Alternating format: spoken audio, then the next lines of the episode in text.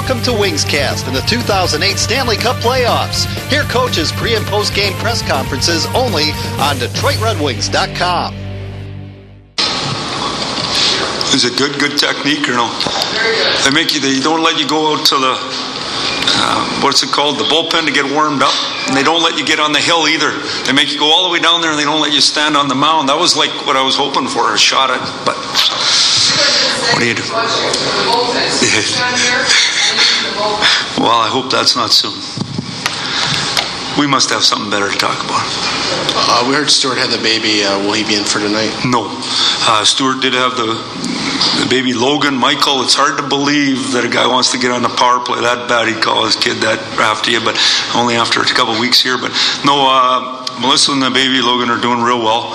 And uh, Stewie is going to be back today. He's going to practice tomorrow, and he'll be in the lineup the following day.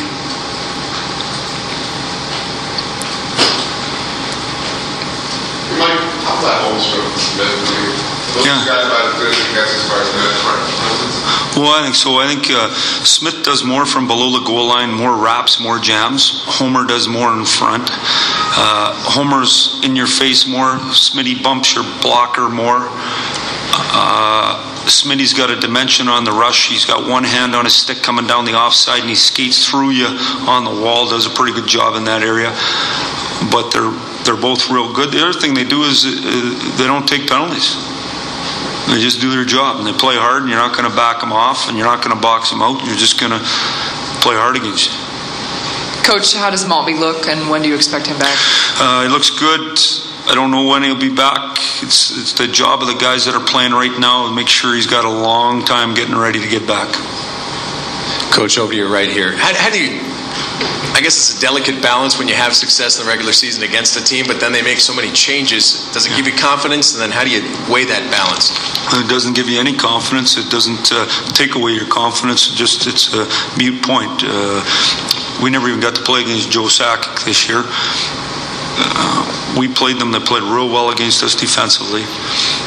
I think when they've added the players, they've maintained a pretty good defensive balance, which sometimes when you add the, your high end skill guys, you get away from that. Joel and his staff have done a good job, and the players are buying into that. Uh, with Salei and Foote on the back end, they're harder. Uh, Theodore's played, uh, I mean, he's confident and he's playing well. He's a real elite skater and, and was I mean, the, the, best player in the league one year. And so when you look at that, they have uh, the makings of a real good team. It should be a good series. We got to do our part to make sure that happens. Coach, can you put this series into perspective? Again, it's Colorado, it's Detroit, it's the playoffs. Yeah, it's. Uh, you know, I don't feel the same as the people that have been here before me. I, I went to, I did this press conference yesterday, and then I went to lunch with Kenny Holland in the lunchroom. I was sitting there, and, and McCarty walked in, and they started talking about it. I said, "Well, maybe I didn't answer the questions right yesterday." You know, the guys that have been through it, uh, there's something there for sure.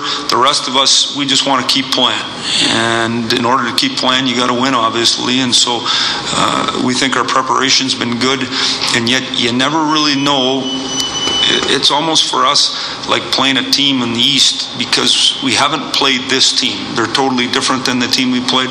So we'll find out a lot about tonight, and ideally, we're finding out a lot of positive things. Coach, uh, one more question. You mentioned Darren. Can you share your perspectives on his round one performance, and will he see as much ice time or maybe more in round two? Well, you know, it's interesting. The last series after game one or two, or maybe even I don't know which game it was. I said the fourth line was going to play more, and the next game they played five minutes, so I shouldn't say about that. Uh, I thought they played real well, but I think the guy who's made the difference is Helm.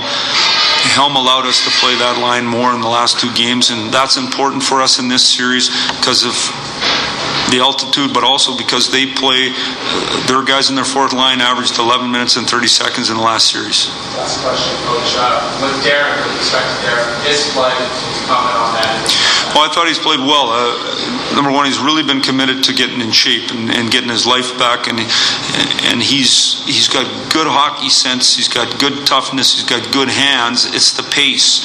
By putting Helm with him, he's automatically quicker because Helm can do the skating and make initial contact, and then Mac can get involved.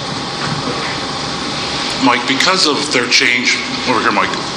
Because of the change to Colorado's roster, do you look more at analyzing what they did against Minnesota versus what they did with, against you guys this season? Yeah, well, I mean, two parts. We went through all our games, we played them, and, and system wise, that hasn't changed. Uh, player wise, their personnel is a lot different. And so their top two lines, and even a bit on their third line was Smyth and Arnason. And I don't know how Joel's going to play them, but. Uh, they make real good plays. Where when we played them earlier, there wasn't as many plays. They just didn't have as many people, and so uh, you know that's different. But we spent a lot of time, obviously, on the mini series. Went through the whole thing and and broke it down the best we could to find out about the nuances and what we think we can try to exploit. And, and they've done the same thing to prepare for us. You had uh, Salei and Sauer in Anaheim. Uh, can you talk about what uh, what they bring to a team? Yeah. Well, first of all, they're both great people. Uh, Rusty is, uh, I mean, he's uh, just a heck of a guy to have on your team, and I think they made a real good deal there. He's got a good shot. He competes real hard. They say he's 6'1 and, and 200 and some pounds. He's, he's all the pounds. He's, he's not that tall, but he plays big and he competes and he's a competitor. He likes hockey, likes coming to the rink, and he's a fun guy. And then Kurt Sauer, to me, is one of the most underrated players in the National Hockey League. Uh, he was our matchup D with Keith Carney right to Game Seven of the Stanley Cup Finals. Came right out of junior hockey and did that. And then he, he got injured and lost his way for a bit. Joel's done a good job him. Him and Adam Foote make a good pair. Uh, he can really turn. He's intelligent defensively. Good penalty killer and a heck of a person. He comes from a family of athletes, and they got seven kids in their or eight kids in their family, and they're real good people. So uh, they're good players, and they're fortunate to have them. Back over here to your right, coach. We've talked so much about your veterans. Now you're facing a team that's got a couple of those key veteran guys. What is it about the playoffs that make veterans step up? We saw it with Roenick in San Jose the other day. And how do you account for an intangible like that? Well, I don't know. You just got to know that it happens. I talked a lot about that going in the playoffs. Like Dally Drake for us is like a totally different person, totally different player, and so to me, that's what the playoffs bring out. It's the fountain of youth. I talked about last year. Trevor Linden, I thought was the best Canuck forward in the playoffs. Jeremy Roenick the other night uh, probably didn't like getting sat out in Game Six, but delivered. And, to me, that's what about you. I, I, went through the stats there this morning, and I mean, Sakic and Forsberg got more goals, and and Foote obviously is re-energized going back there. And I mean, they've done a lot of winning there, and they're used to winning. They expect to win, and uh, I think that's a big part of it. Is let's be honest, is uh, the teams that are left now. There's eight of us. They all got skill. Who's going to compete the hardest? Who's going to find a way to stick to it mentally and grind it out and get it done? We believe it's us. They believe it's them. We're going to find out. Coach, over here, I mean, obviously goaltending is key in any playoff series. Can you just talk about the job that Osgood has done for you guys in the two games that you played? We played really well. I mean, he came in and did a good job, gave us a chance to come back in game four, and we were able, unable to get the job done in game four, and then gave us a real, obviously, good goaltending in the following two games and was quiet and soft, and the puck didn't bounce off him. But I think uh, the thing that stands out when I talk about Ozzy, and I've told this story lots. He talked to me two years ago about Mike Vernon. When he came here, he said, I, Mike had to reinvent himself if he was going to continue to play in the league.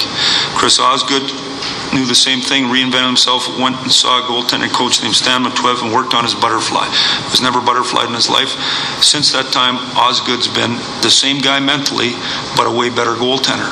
And so that was last year, and then now this year, and he just gets better and better at it.